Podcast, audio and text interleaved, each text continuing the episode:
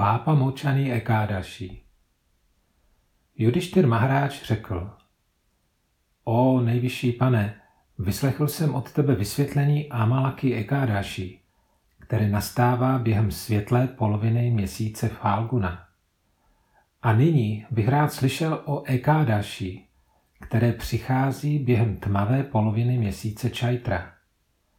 Jak se toto Ekádaší jmenuje a jakých výsledků může člověk dosáhnout, když jej dodrží? Nejvyšší osobnost božství, pán Šrý Kršná, odpověděl.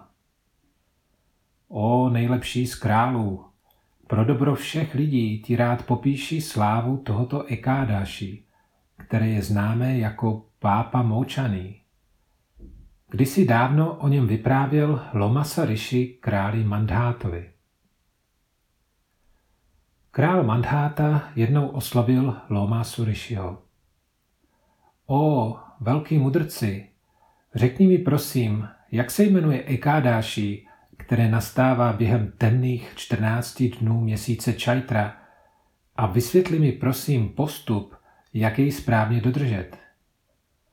Také mi prosím popíš výhody, které člověk získá, když toto ekádáši správným způsobem dodrží. Loma se Rishi odpověděl.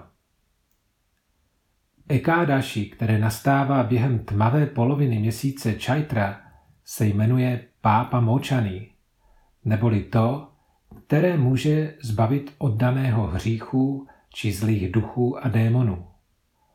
O lvé mezi lidmi, toto Ekádaši uděluje osm dokonalostí života, plní všechna přání a činí člověka dokonale cnostným. Váže si k němu následující příběh. Jednou v období jara se nebeský Gandarva, hudebník Chitrarata, procházel v doprovodu nebeských tanečnic překrásným lesem plným rozkvétajících květů a rostlin. V dáli zaslechli příjemnou hudbu a zpěv. Neváhali a vydali se tím směrem. Zanedlouho došli do překrásného parku, kde mnoho nebeských bytostí zpívalo, hrálo a tančilo pro potěšení krále Indry. Přítomno bylo také mnoho mudrců, kteří prováděli askezi a pokání. Všichni se shodli na tom, že není lepšího parku než tohoto. Bylo to také místo, které často navštěvovali přední polobozy, zvláště v měsících Čajtra a Vajšáka. Několik mílí dál od tohoto parku se nacházel ášram mladého, ale vysoce pokročilého světce jménem Médhaví. Mladé, velmi přitažlivé tancující dívky se ho neustále pokoušely svést. Obzvláště jedna dívka, Manjugosha, pořád vymýšlela různé způsoby, jak to udělat. Ze strachu před mystickou silou mladého světce se však neodvažovala k němu přijít příliš blízko.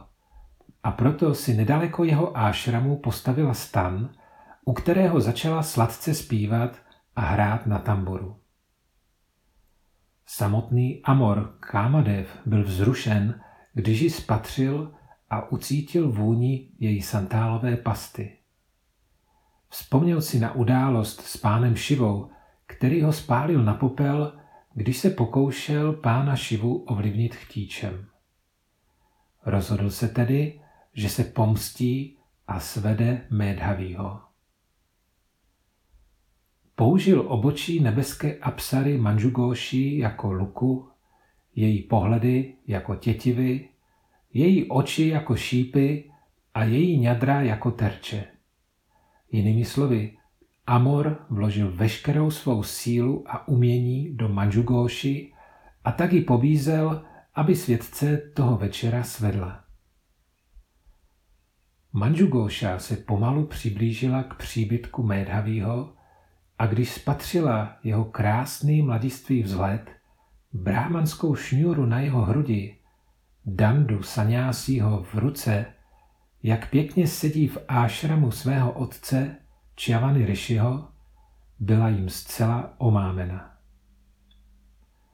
Přistoupila k němu a svůdně začala tančit a zpívat. Zvonky na jejím opasku, zápěstích a nákotnících zněly rozkošně a Médhavý byl okouzlen. Pochopil, že tato překrásná mladá dívka touží po něm a v ten okamžik ho Amor chytil do svých sítí v podobě mocných smyslových zbraní, chuti, doteku, pohledu, vůně a zvuku.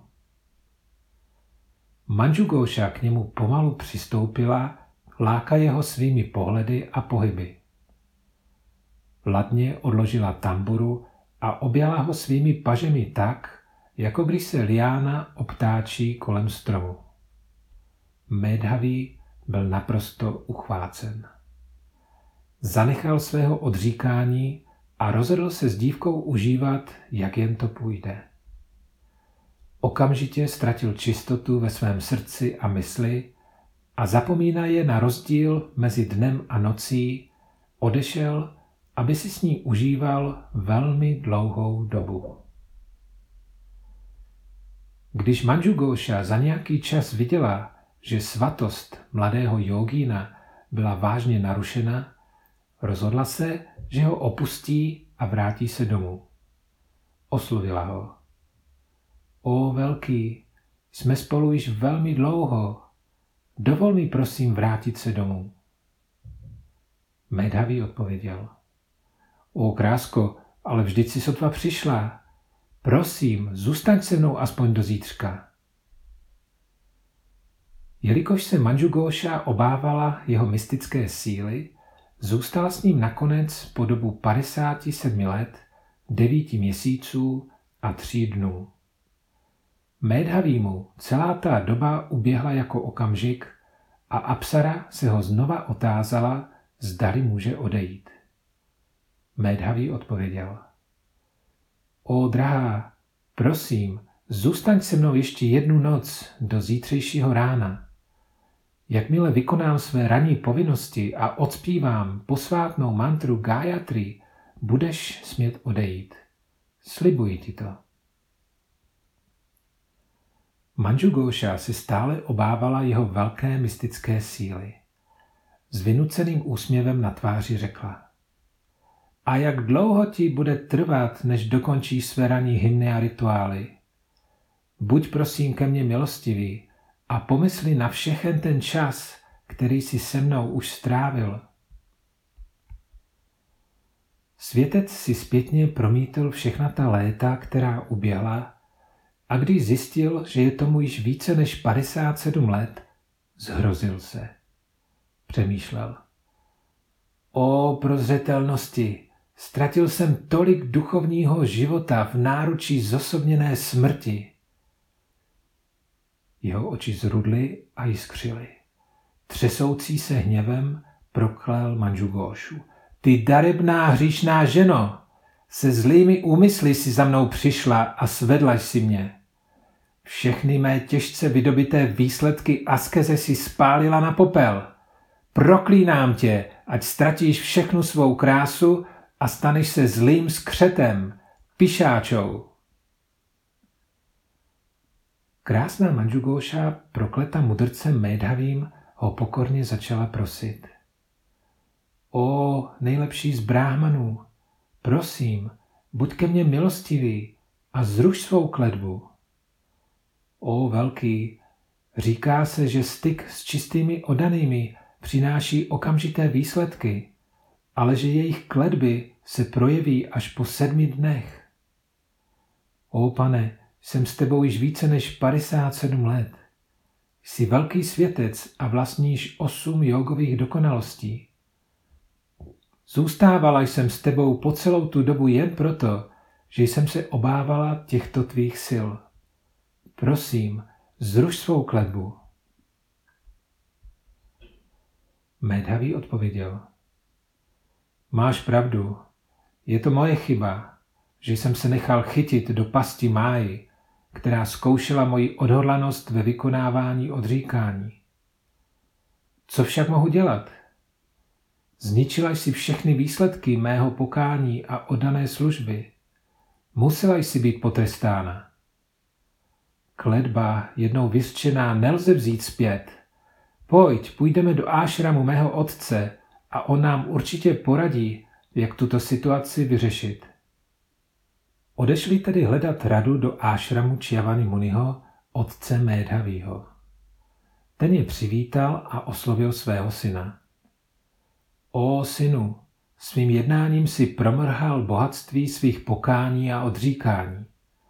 Jistě teď hledáš nápravu za ty ztracené dny a roky, které jsi strávil ve společnosti prostitutky. Naštěstí náprava existuje a tou je potěšení pána Višnua dodržením půstu na Ekádáši, nejpříznivějšího ze všech dnů. V tomto měsíci Čajtra nastává Ekádáši jménem Pápa Močany. Toto Ekádáši vymaže všechny hříchy, kterých si se dopustil, pokud jich skutečně lituješ. O synu, dodrž toto Ekádáši a zbavíš se následků svého hříšného jednání, tím jsem si zcela jist. Na radu svého otce Médhavý dodržel podle všech pravidel a předpisů půst na pápa Moučany Ekádaši. Znova získal své božské vlastnosti a stopy jeho hříchů byly nenávratně zničeny.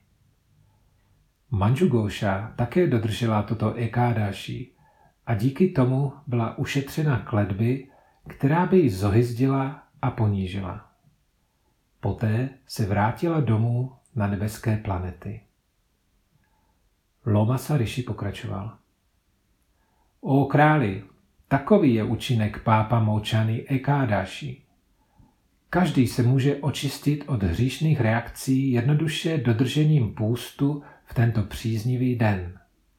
Člověk však toho nesmí zneužívat a páchat hříchy s vědomím, že se kdykoliv může zbavit hříšných trestů dodržením ekádáši.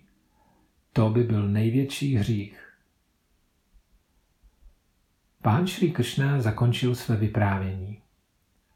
O králi Judištyre, kdokoliv čte nebo naslouchá o pápa Močany Ekádáši, získá stejné zásluhy, jako by daroval tisíc krav a také tím vymaže hříšné reakce, které mohl způsobit zabitím bráhmany, usmrcením embrya potratem, pitím alkoholu nebo pohlavním stykem s manželkou svého gurua. Takový je nevyčíslitelný prospěch ze správného dodržení tohoto posvátného dne pápa Močany Ekádaši, které je mi tak drahé a prospěšné. Takto končí v Rijávasi vyprávění o slávě Chaitra Krishna Ekádaši neboli pápa Močany Ekádaši z Bhavisha Uttara Purány.